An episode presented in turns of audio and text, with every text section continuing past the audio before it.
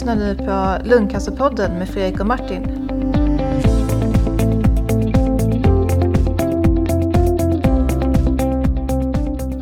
Hej och välkomna till Lungcancerpodden. Jag sitter här med Martin. Tjena Martin! Hallå Marie!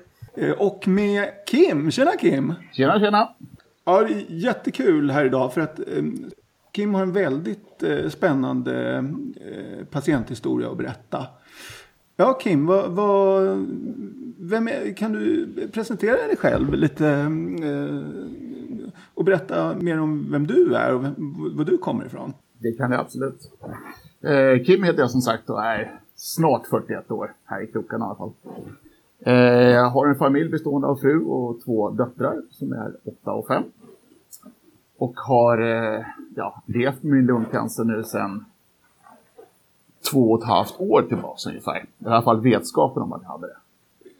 Hur, hur, hur började den här eh, resan? Bara reflektion, vi, vi är nästan lika gamla allihopa. Ja, det är fascinerande faktiskt, måste jag säga. Eh, Verkligen. Ja. Ehm, hur, hur började den här eh, resan för dig Kim? Vad, vad, vad var det som fick dig och liksom... Eh, vad hade du för symptom och, och varför gick du till doktorn eh, liksom i början där? Ja, alltså jag hade någon influensa liknande historia på sensommaren 2013. Eh, alltså normalt snuva, hosta eh, och sådär. Och snuvan försvann men, men eh, jag hostade fortfarande lite grann. Eh, det så allvarligt tyckte jag. Eh, ja, som man kan göra efter en förkylning, det var ingen konstighet. Så, så att, eh, men den eh, började hänga i sig. Jag tänkte inte så mycket på det egentligen. Det var min fruga som tyckte att eh, ska inte du kolla där för nu tycker jag du hostar lite väl mycket. Så eh, sagt och gjort så tog jag i närmaste vägen och traskade över till vår företagshälsovård här. Och de i sin tur tog en eh, massa prover. Det var sänkningar och det var massa blodprover och hej och hå, men Allt såg bra ut. Eh, det var ingen konstighet tyckte de. Så att, eh, men men eh, de vill ändå ha en uppföljning på det. Så jag var tillbaka där ah, en månad senare ungefär tror jag det var. Och tog eh, nya prover. Men inga konstigheter då heller. Och sen så var jag nere strax efter jul hos min moster. Min mormor hade tyvärr gått bort. Så vi var där på begravning. Och då hostade jag så pass mycket så att jag kräktes själv. Och då sa han att nej, nu får du gå till vårdcentralen. Det här är ju dumheter. Ja, hon jobbar själv inom vården så att hon är... Ja, Hur lång tid hade det gått då sen de, att du liksom började hosta ungefär? Ja, alltså det är väl en tre, fyra månader egentligen. Eh, men det var runt jul där som det verkligen stegrade så att säga. Att man kunde känna att ah, någonting, någonting kanske inte är helt okej här. Eh, och sen så gick jag till vårdcentralen och eh, då tyckte de att vi skulle röntga på en gång. Så att eh, det gjorde vi. Och eh, då gick det undan sen. Så att jag tror jag fick svaret dagen efter faktiskt att de hade hittat en avart i, i vänster lunga. Eh, och sen så vart jag kallad till en datormografi. Ja, men det var samma vecka till och med. Eh, så det gick väldigt fort helt plötsligt. Och sen kom det en kallelse till lungkliniken i Huddinge typ. Ja, veckan efter. Så det, det gick väldigt fort där och ganska omtumlande egentligen. Alltså, upp med en hosta efter en förkylning, det har vi alla gjort liksom. Vad, vad, vad gjorde lungkliniken sen då när du kom? Gjorde de någon eh, biopsi eller eh, Ja, toraskopi eller sådär? ja, först så skulle de ju börja med en bronkoskopi. Mm. Och det är ju förmodligen bland det, det värsta jag har upplevt hittills i alla fall i den här resan. Så efter man känns som att man försöker dränka den där i, i 20 minuter så somnar man in där. Eh, eller somnar in låter ju kanske fel, men vart nedsövd i alla fall till slut. Eh, men de kom ju aldrig hela vägen in så att säga. Eh, till själva tumören. Så att eh, då fick man göra en, en biopsi utifrån då, alltså en lungpunktering. En toraskopi då eller är det så Martin? Nej, det, det var nog en, en sån här transtorakal biopsi i genomlysning va, med datortomografi skulle jag tippa på. Ja. Kan det ha varit det att du, de, man gjorde Ja, det? alltså jag låg i en sån typ av röntgenapparat i alla fall. Alltså fick man Precis, ligga still en timme typ och så gick de in med Ja. det. lite, ser ut som de hade en kon ner i ryggen på honom liksom, och sen ett verktyg ner. Precis, det är ett sätt att, att, så att man får väldigt exakta biopsier. Då. Eh, och bara som jag tar som en liten parentes där utifrån, för att vi inte alldeles ska skrämma upp eh, eventuella personer som lyssnar på det här och, och kanske ska genomgå en bronkoskopi, eh, så, så, är det ju otroligt eh, olika. Och, och, min egen reflektion är väl att vi 40-åriga män verkar vara de som har det svårast att eh, gå med på det. Ja. Ehm, jag vet inte, trots att vi är så jäkla tuffa. Ja, vi, tyck, vi tycker det i alla fall tills vi hamnar där. ja. nej, nej, men det, det är väldigt olika. Vissa, vissa, de flesta, det är ju ingenting man liksom utsätter sig för av pur glädje. Men, men de flesta tycker väl ändå efteråt att så här, det, var, det var faktiskt inte alls så farligt som jag trodde. Men, men vissa nej. har det skitjobbigt och i de lägena så är det ju ofta sövning som är det bästa alternativet för då får man en bra undersökning också. Ja, alltså jag vet inte hur, om ni har gjort det själva någon gång eller varit med, men när de kommer in med den här kameran så ser man ju direkt att det där är inget det du försöker stoppa in i min näsa för det kommer inte funka. Det är liksom, den får inte plats. Det, så enkelt är det. Men de gick också genom munnen på mig där. Men, men det, nej, det var så pass obehagligt så att eh, hon fyllde på med lite, lite sovmedel där så att eh, det skulle bli lättare. Och det är ju också sagt, det är väl enklare och säkrare också. Alltså, Precis. Att, ja. Eh, tandläkaren brukar kalla det pippisaft när de ger det till barnen. Det heter väl middags, middagssolam är väl förmodligen det de använder även där. Det använder vi i Uppsala. Ja, det är rätt obehaglig känsla sådär. Men, men eh, förlåt att jag kom in där, jag var tvungen att försvara medicinen lite. Ehm, men, men eh, får jag fråga också, i, i samband där med att, att det började ta fart den här utredningen, hur, hur, hur medveten var du om vad man funderade på och vilka, vilka eh, diagnoser som liksom fanns i, ja, som differentialdiagnoser som det kallas? Ja, alltså nej, inte alls egentligen. Alltså, eftersom alla blodprover och hej och har sett så bra ut. Eh, och det enda som jag kände var ett problem, det var ju hostan. Alltså jag har mått toppen hela vägen. Eh, så att jag var inte alls förberedd på det här. Min fruga började ju misstänka någonting, men jag lugnade henne. Så att, Nej, för fan, alla blodprover är ju bra och, och jag mår bra, så att eh, det tror jag inte. Vad hände sen då efter den här... Eh, de hade gjort, eh, som sagt, eh, tagit prover av eh, det här man, fynden man hade hittat i, i lungan och sånt. Vad, vad fick, fick, du gå hem sen eller blev du liksom eh, liggande på sjukan där några dagar? Eller? Nej, jag fick gå hem sen. Eh, så att, eh, och sen dagen efter fick jag göra en sån här, ja vad är det heter, man får eh, radioaktiva toppar i blodet eller vad det heter. En, en PET-CT kanske? Ja, precis. Så man skulle se om det hade spridit sig och vart och, och så vidare. Precis, och det, det är ju också en, en, eh, som en förfinad datortomografi kan man säga, där man dessutom kan detektera eventuell spridning och så. Så att, nej men jag fick en kallelse till, jag tror det var jag fick nog kallelse redan veckan efter. Och eh, då läste de upp att, att det var någon form av cancer och det hade ju spritt sig. Eh, ja, till både, jag kommer ihåg att läste upp där. Det har spritt sig från lungan till njure, lever och skelett.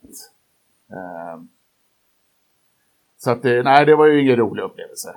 Eh, men de visste ju fortfarande inte vad det var för cancer eftersom de inte hade fått svar på biopsin. Hade du någon mer än när du fick det här beskedet? Eller? Ja, jag hade frugan med mig. Jag hade en, eh, en eh, ganska nyexaminerad läkare. Och hon var Som ganska gav dig beskedet? Alltså, ja, precis. Och hon var ganska nervös. Jag tror faktiskt att vi bad henne läsa protokollet typ tre gånger innan vi förstod vad hon egentligen sa.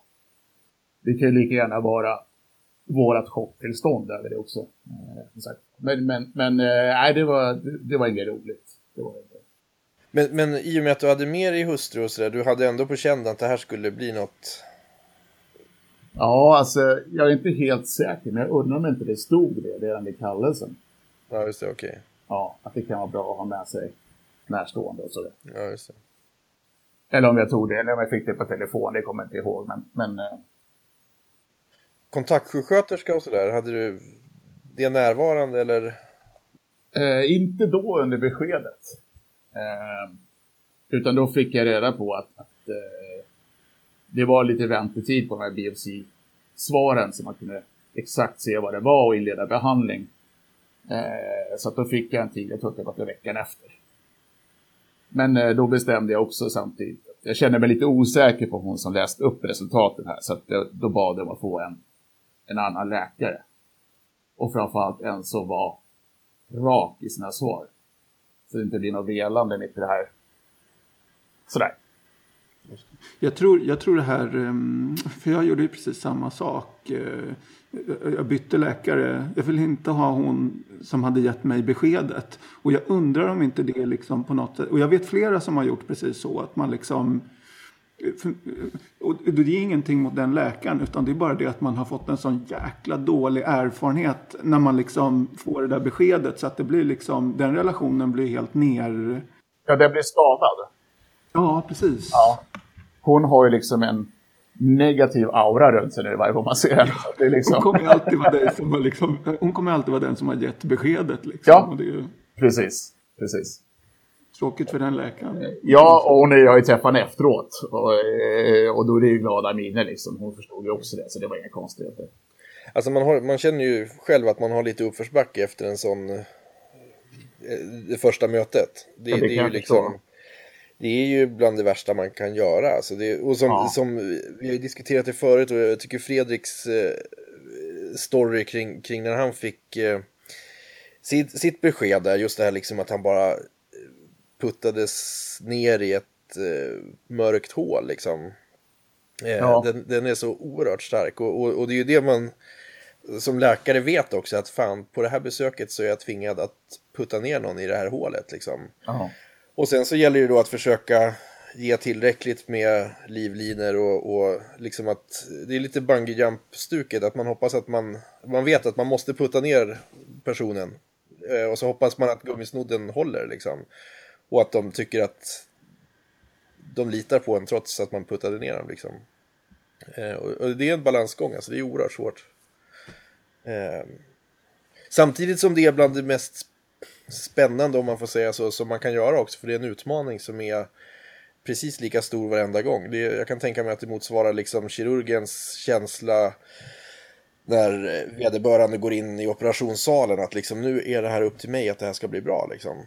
Ja. Ehm, Men, det, man ska inte underskatta, underskatta det och just det här också att jag tror inte att det är något personligt ofta det här att man känner en, en avoghet inför den läkare som har givit en ett sånt här besked utan det handlar nog mycket om, om ren, alltså man, man förknippar det med så mycket ångest. Eller, ja, man blir rädd. Va, va, efter det här beskedet, vad, vad hände då? Ja, då var det den här väntan. Alltså, jag vet inte om det var en vecka eller två kanske. Men det kändes som ett halvår. Alltså, man gick bara och väntade på beskedet. Vad är det jag har för någonting och hur illa är det liksom? Mm. Men eftersom jag redan hade fått beskedet att det hade spritt sig från lunga till både lever och njurar och skelett, liksom, då var det ju så här. Min första tanke var ju fan inte i skelettet, liksom. det går inte att operera. Eh, och det, jag, har, jag har inte någon faktakunskap om det, alltså, det var ju bara egen tanke. Liksom. Man kan inte operera bort ryggen, det funkar inte. Sådär. så att man, man är... Och sen börjar man ju, alltså försvarsmekanismen som, som inträffar när man får sådana här upplevelser eller besked. Den är ju rätt fantastisk egentligen. Man, man, man skyddar ju sig själv väldigt bra tycker jag. Jag tänker mest på att man istället för att bryta ihop liksom, så blir det en sån här kämparanda istället utan man ens vet vad man har ännu. Mm. Eh, Så var det för mig i alla fall. Det, det var folk runt omkring mig som bröt ihop men, men inte jag egentligen på det sättet. Mm. Eh, Det är klart att jag var ledsen. Jag, jag, alltså jag har nog aldrig hundra blivit bitter överhuvudtaget någon gång. Mm. Sådär. Men, men efter de här veckorna så fick vi komma upp då till, eh, till Julius på, eh, på Huddinge där på K82. Eh, och då hade jag med mig både frugan och, och mamma och eh, min mammas man. Mm. Eh, och det var ju en helt annan upplevelse. jag visste inte vad jag hade väntat mig egentligen, men det var ju en, eh, nej det kommer jag än idag ihåg med, med glädje faktiskt. En eh, otroligt skön personlighet som eh, kommer in och hälsar och, och egentligen bara säger du vet varför du är här. ja, jo, jag har ju någonting så här. Ja, du har lungcancer. Punkt sådär. Det, det var inga konstigheter liksom. Och sen så sa han det att eh, men den är icke småcellig, vilket innebär att jag kan försöka hjälpa dig. Eh, och, och, från den stunden någonstans så var jag ganska lugn egentligen.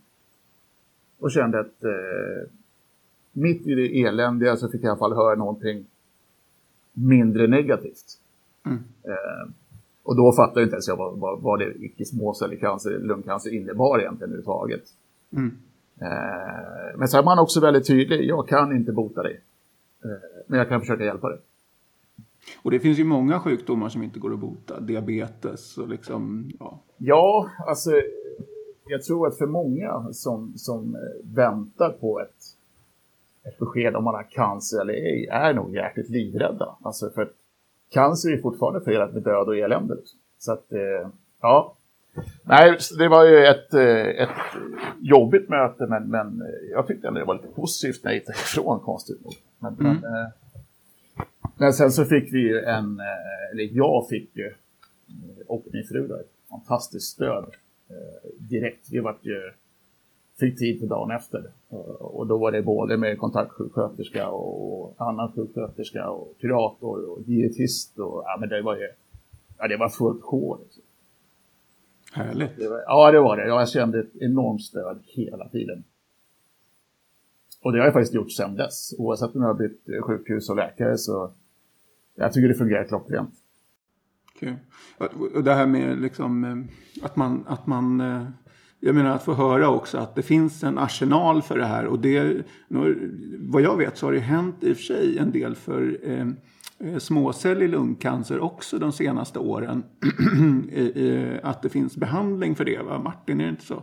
Jo, då, vi behandlar absolut småcellig lungcancer och, och eh, är väl, Eh, väldigt aggressiva. Men, men, men, det har väl inte hänt lika mycket på det här molekylära området eh, än då inom, inom småcellig lungcancer. Men, men, eh, och, och det är väl frågan om det publicerades för något år sedan i Nature en, en, en, ett arbete där, som visar att det verkar inte som att man har de här drivande genetiska förändringarna på samma sätt i småcellig lungcancer utan där handlar det mer om att stoppfunktionerna är utslagna. De är mycket svårare att, att eh, behandla på, på det sättet som man eh, eh, gör med, med icke småcellig lungcancer. Och däremot så kommer immunterapin förmodligen inom småcellig lungcancer allt mer och sådär.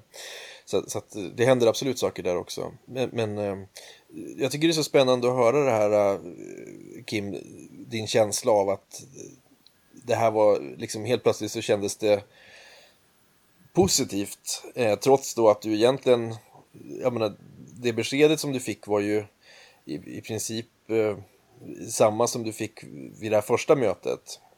Men, men skillnaden var väl just den här grejen att istället för att fortsätta vara i ovisshet att det här, ja, visst det är någon form av cancer, man är fortfarande nere i det där svarta hålet, ovissheten är liksom monumental, vad ska vi göra, vad, vad är nästa steg och så vidare. Eh, så, så, från det att man får ett klart besked att, att det här är lungcancer, det här är nästa steg, vi ska behandla på det här viset, det här kan du förvänta dig, så upplever ju många att liksom, okej, okay, det är nu, nu, nu börjar liksom den här processen att nu jävlar ska vi fightas liksom.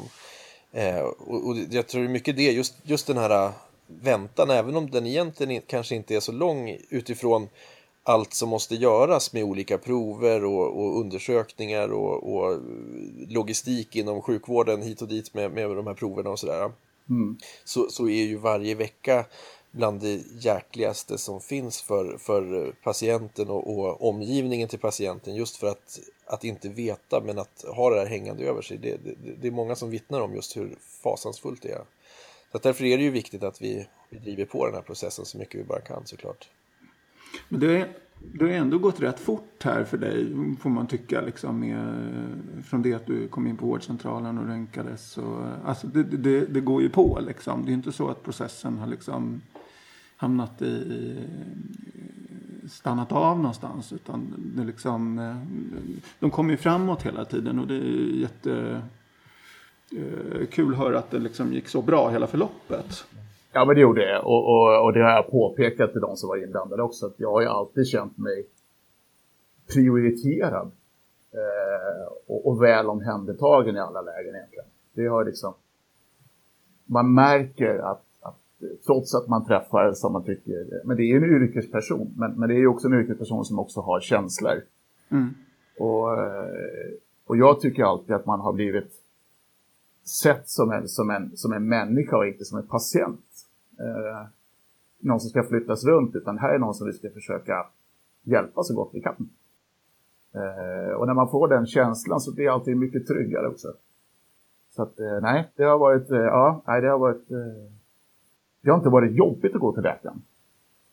Under den här perioden som under den här perioden som du gick igenom allt det här, jobbar du fortfarande då eller var du sjukskriven eller var? Nej, då sjukskrev jag mig. Så fort jag fick svaret att det var någon form av cancer så ja, just det. då stängde jag av.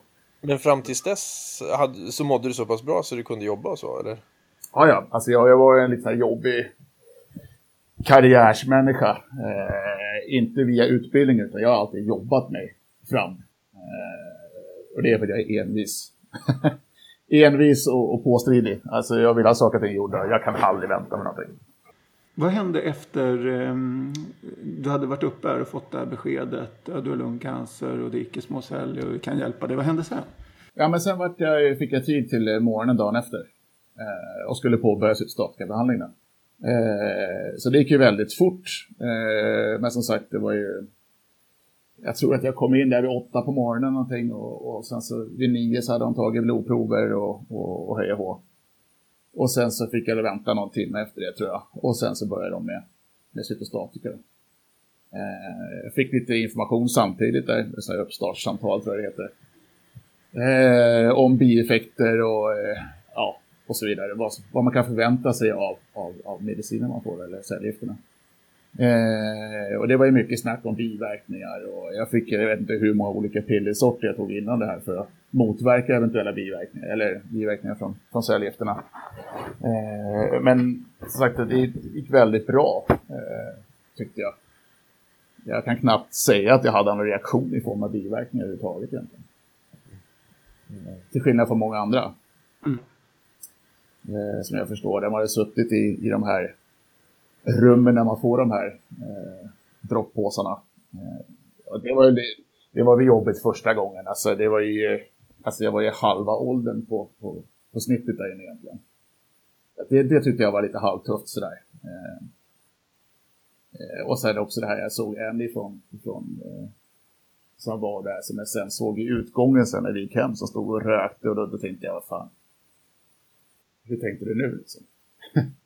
Ja, det kändes lite bisarrt när man hinner få en behandling och sen går och ta en cigg efteråt. Motverka ja, liksom. men lite. Måste bromsa här lite. Ja, nej, det känns lite märkligt. Men, men eh, som sagt det var eh, bra info, eh, stöttande info. Man fick liksom telefonnummerlista till alla. Man hade en hel pärm med kontaktvägar och, och tillvägagångssätt och sådär. Så, det var, eh, det var klockrent och samtidigt kom kuratorn upp och presenterade sig och, och ville gärna boka in en tid. Och, de berättade om stödgrupper för frugan. Och, nej, men det var, man kände sig väldigt väl omhändertagen i en så pass kaotisk situation. Liksom. Så det, var, det hjälpte oss mycket i alla fall. Vad hände sen? Eh, liksom, eh, eh, du går på cellgift, liksom, eller du går på cellgift där ett tag helt enkelt?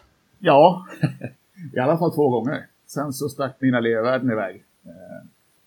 Så att då fick jag inget mer helt enkelt. Så då fick jag vänta ett par veckor.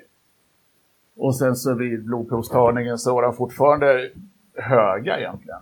Eh, så jag tror nästan det gick fyra veckor innan jag fick omgång två så att säga, eller tre kanske det var. Eh, och det höll också bara en gång, sen stack värdena iväg igen. Mm. Så att eh, då började man väl titta på andra, andra vägar att gå egentligen. Men då ringde ju Julius efter att ha tittat på någon röntgenbild där och så fick man det här, som sen började bli en vana sen att det, vi har en komplikation. Det har man lärt sig att det är aldrig något positivt längre. Mm. eh, men då hade jag börjat få vätska i lungan så att eh, han kunde knappt se tumören på röntgen. Ja, då fick man ju ta ställning till hur man skulle behandla det då, och då fanns det lite olika alternativ. Mm. Eh, dels att man frångick cellgifterna för man ansåg att det, det funkade inte längre. eftersom lungan blev vätskefylld och, och sådär. Eh, själv mådde jag ganska bra av cellgifterna, så jag var lite förvånad. Eh, sådär, för att, eh, jag vet, det kändes mer som att man hade fått i sig en massa Red Bull egentligen, än att man hade fått i sig en massa celldödande gifter. Liksom. Alltså det, mm. Jag hade verkligen tvärtom effekt på mig i alla fall som person. Så att, eh, jag var ju lite ledsen över att det inte funkade. Eh, därför att jag mådde så pass bra på det ändå. Och, och framförallt efter de här få dagarna man var lite låg efteråt, när det började vända sig. Det var ju en väldigt positiv känsla. Eh, sådär. Så att, nej, det var lite synd. Så att, då beslutade de att man skulle eh, tömma lungan, eller dränera den som man sa. Tror jag. Mm. Eh, och det var ju en ganska enkel process egentligen. Man blir ju sittande, jag vet inte om du har gjort det själv, men man sitter ja, på, på en stol bara så, så tömmer den ju eh, med en spruta liksom, så det var inget konstigt. Mm. Eh, förutom att det var ganska oskönt när han råkade sticka i någon central nervstam istället i början. Men, men eh, ja, det var rätt spännande. Jag tror faktiskt att jag lyckades svimma också, så det var ju riktigt intressant. Eh, men när han sedan vaknade så var det klart. Så det, var inte, det gjorde inte så mycket. Återigen, så vi 40-åriga män är ju riktiga tuffingar. ja, det sätts ju verkligen på prov i de här lägena. Smånålar och sånt där, de skriker som en liten tjej. Liksom. Men, eh, ja. Eh, så att, nej men de, de dränerade det här. Eh, och sen så föreslog de då att jag skulle börja med, ja, vad heter det nu då? Crosantinib, vad heter den? Salcori hette medicinen, ja. Och då hade man fått ett svar då att, att du var alk, alkmuterad, eller? Ja, exakt. Det kanske jag glömde nämna. Men ja, precis, alkmuterad. Eh, jag fick aldrig det berättat för mig egentligen vad den, vad den hette, förutom att det var en icke småcellig lungcancer. Så att det läste jag egentligen först när jag fick broschyren till, till Salkori. Och i den stod det att detta är för dig som har ALK positiv, eller ALK då, som, som det heter, eller heter. Och på den tiden kan man ju säga, för det här var ju då två år sedan ungefär, eller? Ja, precis. Eh, då, då fanns ju inte godkännandet för Salcori då i, i första linjen, alltså som första behandling, utan då var godkännandet att man skulle först ge då cellgifter och sen så om det var så att de inte gav önskad effekt då så sätter man in då den här eh, tablettbehandlingen med, med, med Salcori. Eh, och sen, sen dess så har ju Sarkori blivit godkänt i första linjen eftersom man vet att det har bättre, bättre effekt än, än cellgifter just för de personerna som har en sån här alktranslokation då, eller alkmutation. Eh, så, så eh, det är en av de stora stegen som har tagits här på sista tiden. Ja, eh, och, och, och, det var ju en helt annan sak än att äta eller få cellgifter. Liksom. Man mådde ju bra. Alltså jag började verkligen då märkte man skillnaden. Jag började verkligen leva upp igen. Så, så det var ju jätteskönt att man nästan återgick till ett någon form av normalstatus, liksom, om man, man kan säga så. Nej, men det var, det var jättebekvämt. Eh, dock så fortsatte eh, vätskefyllningen i lungan. Eh, så man bestämde sig för att göra en, ja, vad är det heter nu? Pleurodes. Tack. Det är det mest enkla namnet någonsin. Men, Precis, ja, ja. Helt ja. naturligt. Ja. Eh, och även här lyckades jag ju svimma när hon stack mig i ryggen. Så jag var ju sagt tuffa 40-åringar. Men eh, det var också bekvämt eh, att vakna upp och så var det klart igen. Eh, så då låg jag inne. Det var i november 2014. Var det var? Nej, jo, det var det. Ja, november 2014. Eh, låg inne åtta dagar eller sånt där, tror jag. Det var ju rätt soft alltså. De tar ju väl om hand om Man får ju både frukost, lunch och middag. Och, ja. Eh, nej, men det är ju inte alltid det smakar eh, biff och bea liksom. Men det var ju, alltså det är ju helt okej okay, man är, man är väl omhändertagen. Någon kikar till hela tiden. Så jag tyckte det var ganska skönt och en trygghetskänsla att ligga där. Eh, mm. Då låg jag på K84 och väldigt trevlig personal liksom. Det är ju, de är så ska man säga, olika varandra, personalen som jobbar. Det är så mycket sköna personligheter. Mm. Eh, så nej, men det var skönt och man fick ta emot besök och allt det är klart att man får sin tankeställare när man ser den här vätskan som rinner ut i lungan. Liksom. Det, ja, just det. Ja, det är ganska blodigt och geggigt och, och sådär. Mm. Men eh, samtidigt märkte man ju sakta men säkert att, att andningen blev mycket enklare. Eh, och det gör ju också att man får en positiv känsla, någonting går åt rätt håll. Liksom sådär. Ja, så du ligger där med, med en slang ur bröstet nu helt enkelt? Och en... Ja, eller i, i ryggen då. Först var det bara en, en påse så fick det självdräneras genom hostning. Mm. Liksom. Mm. Så när man hostar så får det här ut. Då. Och sen så, eh, jag vet inte hur många sådana här påsar man bytte då, men, men till slut så får man en eh, maskin tillkopplad som, som suger ut det där då, sista egentligen. Och den fick jag ha i, i två dagar, och sånt där, tror jag. Men jag tänkte, Kim, liksom när du snackar så här så, så känns det som att du var egentligen inte, eller det är ju såklart svårt att få fram det i, i ett sånt här kort samtal, men, men det känns ju som att du bara kör på liksom. Det här ska vi fixa, nu kör vi liksom.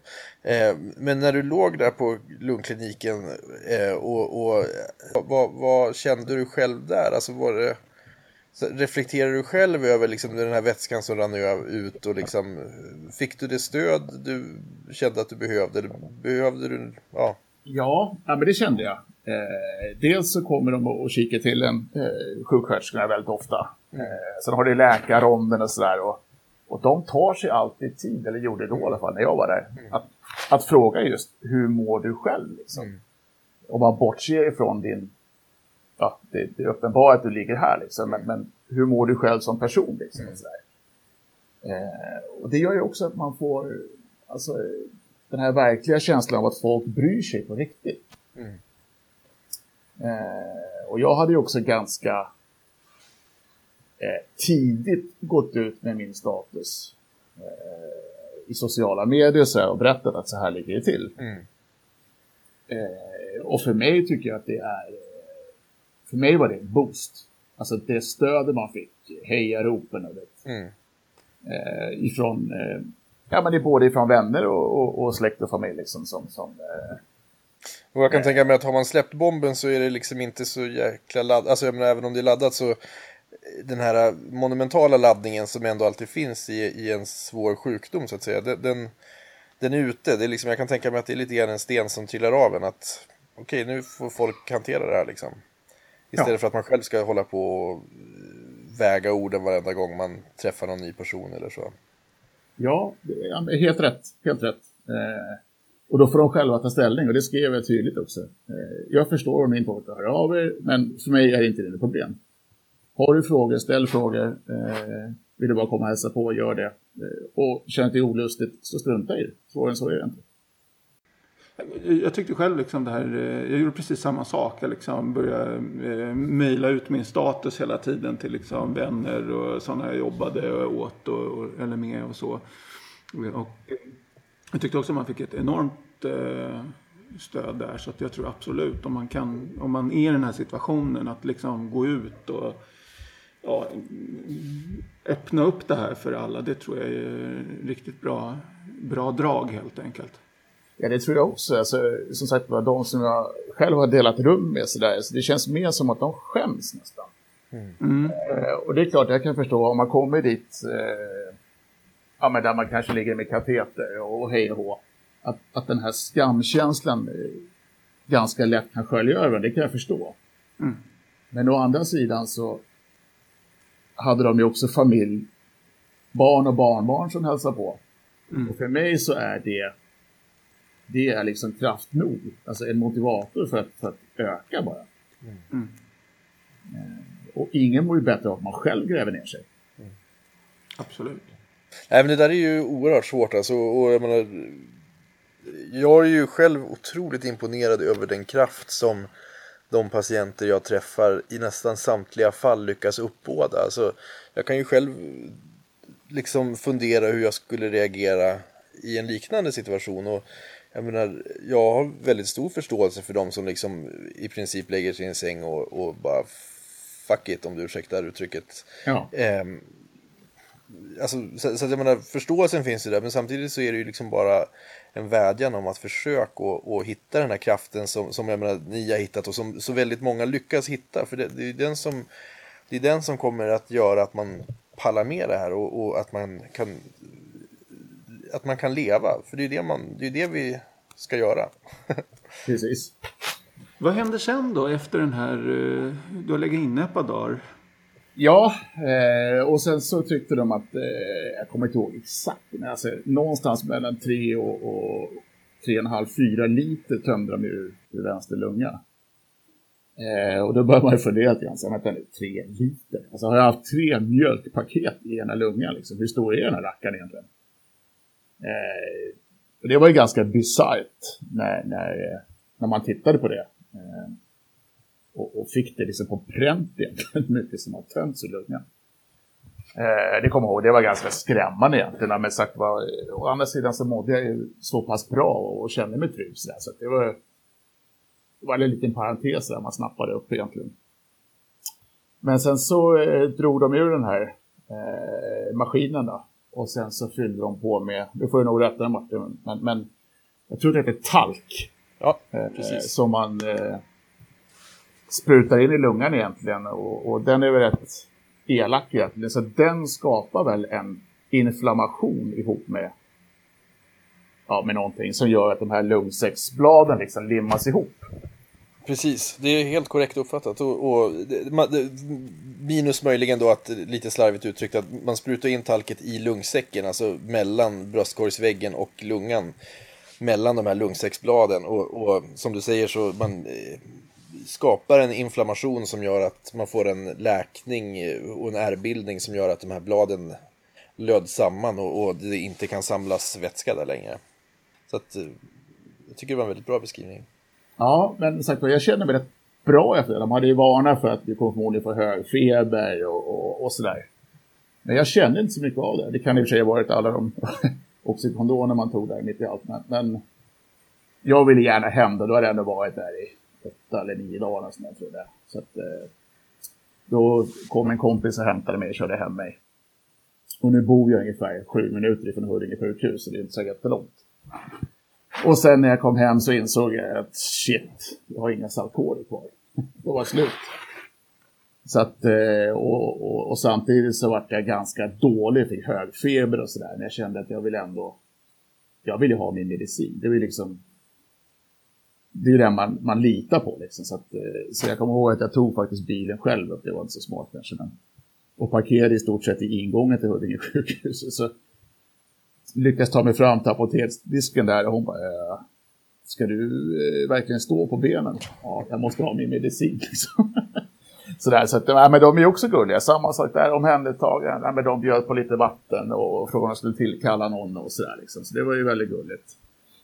Men eh, jag tog mig hem i alla fall och sen tror jag jag sov ett dygn efter det. Alltså. Eh, och sen hade ju feber lagt sig sådär. Och, och jag hade ingen ömmande känsla eller någonting. Liksom. Man, man, kände att någon hade gjort någonting liksom, i, i, i, ryggen på en sådär. Men, men det var det enda egentligen. Så det var en, eh, en positiv upplevelse till slut egentligen. Hur, hur fortsatte sen behandlingen? Eh, du fortsatte på Salkori? Ja, eh, och dels så hade de också, det glömde jag tillägga där, men när de satte in den här slangen så hade de även kollat på röntgen och sådär, eh, som jag förstod det. Och då sa faktiskt hon, läkaren som satte in den här, att hon tyckte att, att jämfört med andra bilder så såg det ut som att den hade börjat minska i tumören. Och, och, det ger ju också lite extra brännvätska, alltså då blir man ju lite, eller tändvätska, då blir man lite, ja men det är också en positiv nyhet så att säga. Eh, även om hon inte var helt säker, men hon tyckte att det såg ut så. Och, och det räcker ju för en som, som greppar efter alla små halmstrån som finns. Liksom. Eh, så att jag, eh, jag fortsatte med Salkoen här och mådde väldigt bra efter det här ingreppet. Eh, hostan försvann ju framförallt och det var ju jätteskönt. Eh, så att, eh, nej men eh, min mor bjöd oss, hela familjen, till till Thailand där i november 2015. Och det var ju rätt skönt att bara komma ner i, till värme och sol. Och, ja, det är inte så komplicerat på, på, bo på hotell och ungarna kan bara bada och hej och liksom. Så det var väldigt skönt. Och det var också såna grejer som jag har inte hunnit åka med ungarna på charter än. Eh, och det var ju sån här checkpoint på sin egen lista man hade. Liksom. Så det var skönt att få bocka av den och åka iväg med hela familjen. Sådär. Mm. Jätteskönt och jag mådde väldigt bra. Men jag började få lite huvudvärk när jag var iväg. Eh, och som Anna sa, men det är lika bra att du kollar. För jag sa ju det, ja men det är förmodligen, man, det är så varmt och man kanske inte dricker ordentligt. Och, och, och, och hon bara, nej, nu går du och berättar det. Mm. Eh, och det gjorde jag. Eh, eller jag ringde först till dem och då var inte Julius anträffbar. Jag kommer faktiskt inte ihåg vem det var jag pratade med. Men han sa att jo, så som du beskriver så låter det nog snarare som spänningshuvudvärk egentligen. Eh, sådär. Men eh, nu har jag ju lärt mig att man ska stå på sig själv. Så att jag sa att nej, men jag vill att ni röntgar huvudet. Eh, därför att jag blir orolig. Liksom. Eh, så då fick jag en tid till, till eh, MR eh, scanning, då, jag tror det var en vecka senare, så det gick också väldigt fort. Eh, och sen så gjorde jag den här scanningen och det var ju inte heller så jättekul upplevelse att ligga fastspänd i den där. Eh, Eh, om man nu aldrig har, har haft eh, problem med att det kliar på näsan så kan du ge det attan på att det händer just då i alla fall när man inte kan. Mm. Sådär, och sen är det ganska skakigt, det skakar ju och hamrar sig ordentligt i de här apparaterna. Just det, det låter som en liten fiskebåt eller sådär. Nej, jag skulle snarare säga att det låter som två kärnkraftverk som bråkar. I alla fall när man ligger där. Är... Nej, jag tycker det är väldigt högljutt och fast man har både öronpluppar och så har du ju eh, hörlurar med radio i och sådär. Det, det skakar och dunkar ordentligt. Alltså. Ja, just det.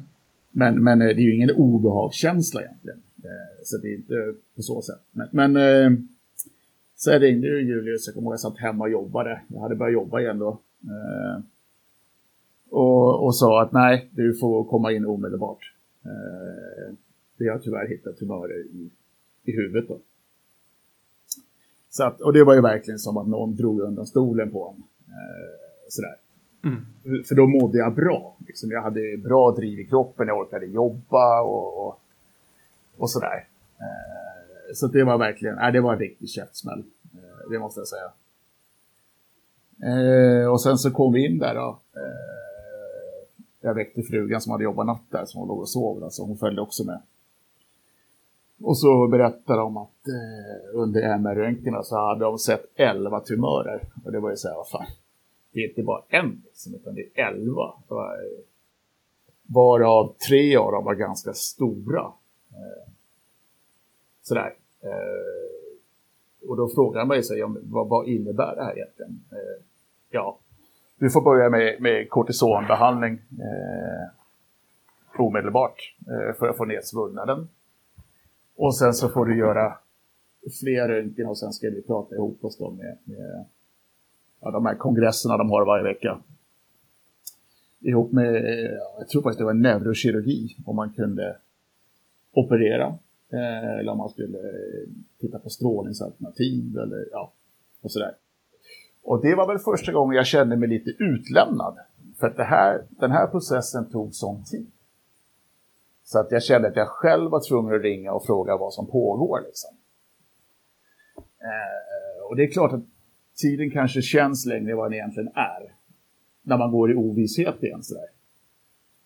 Eh, men då kom i alla fall, eh, det var min syster. Min syster bor i Singapore och är eh, den som har jag skulle säga, letat efter information för min skull. För jag har inte riktigt orkat det själv egentligen och börja googla och sådär. Jag har inte varit beredd på det eller, eller klar till att göra den resan ännu sådär. Eh, och då berättade hon att det fanns en studie som pågick, eller skulle börja, eller precis hade börjat på Radiumhemmet. Eh, för just ALK-mutationer eh, med spridning till hjärnan. Så då upplyste jag eh, den läkaren som var standby där, då, eller stand-in för, för Julius som hade semester. Då, eh, att det vill jag göra. Och jag vet inte varför egentligen, men jag tyckte bara att eh, det måste vara positivt att prova någonting helt nytt. Liksom. Så att, eh, jag lämnade in det önskemålet och så skulle hon kika på det och se vad hon kunde göra. Då. Tack för att du lyssnade på Lungcancerpodden med Fredrik och Martin.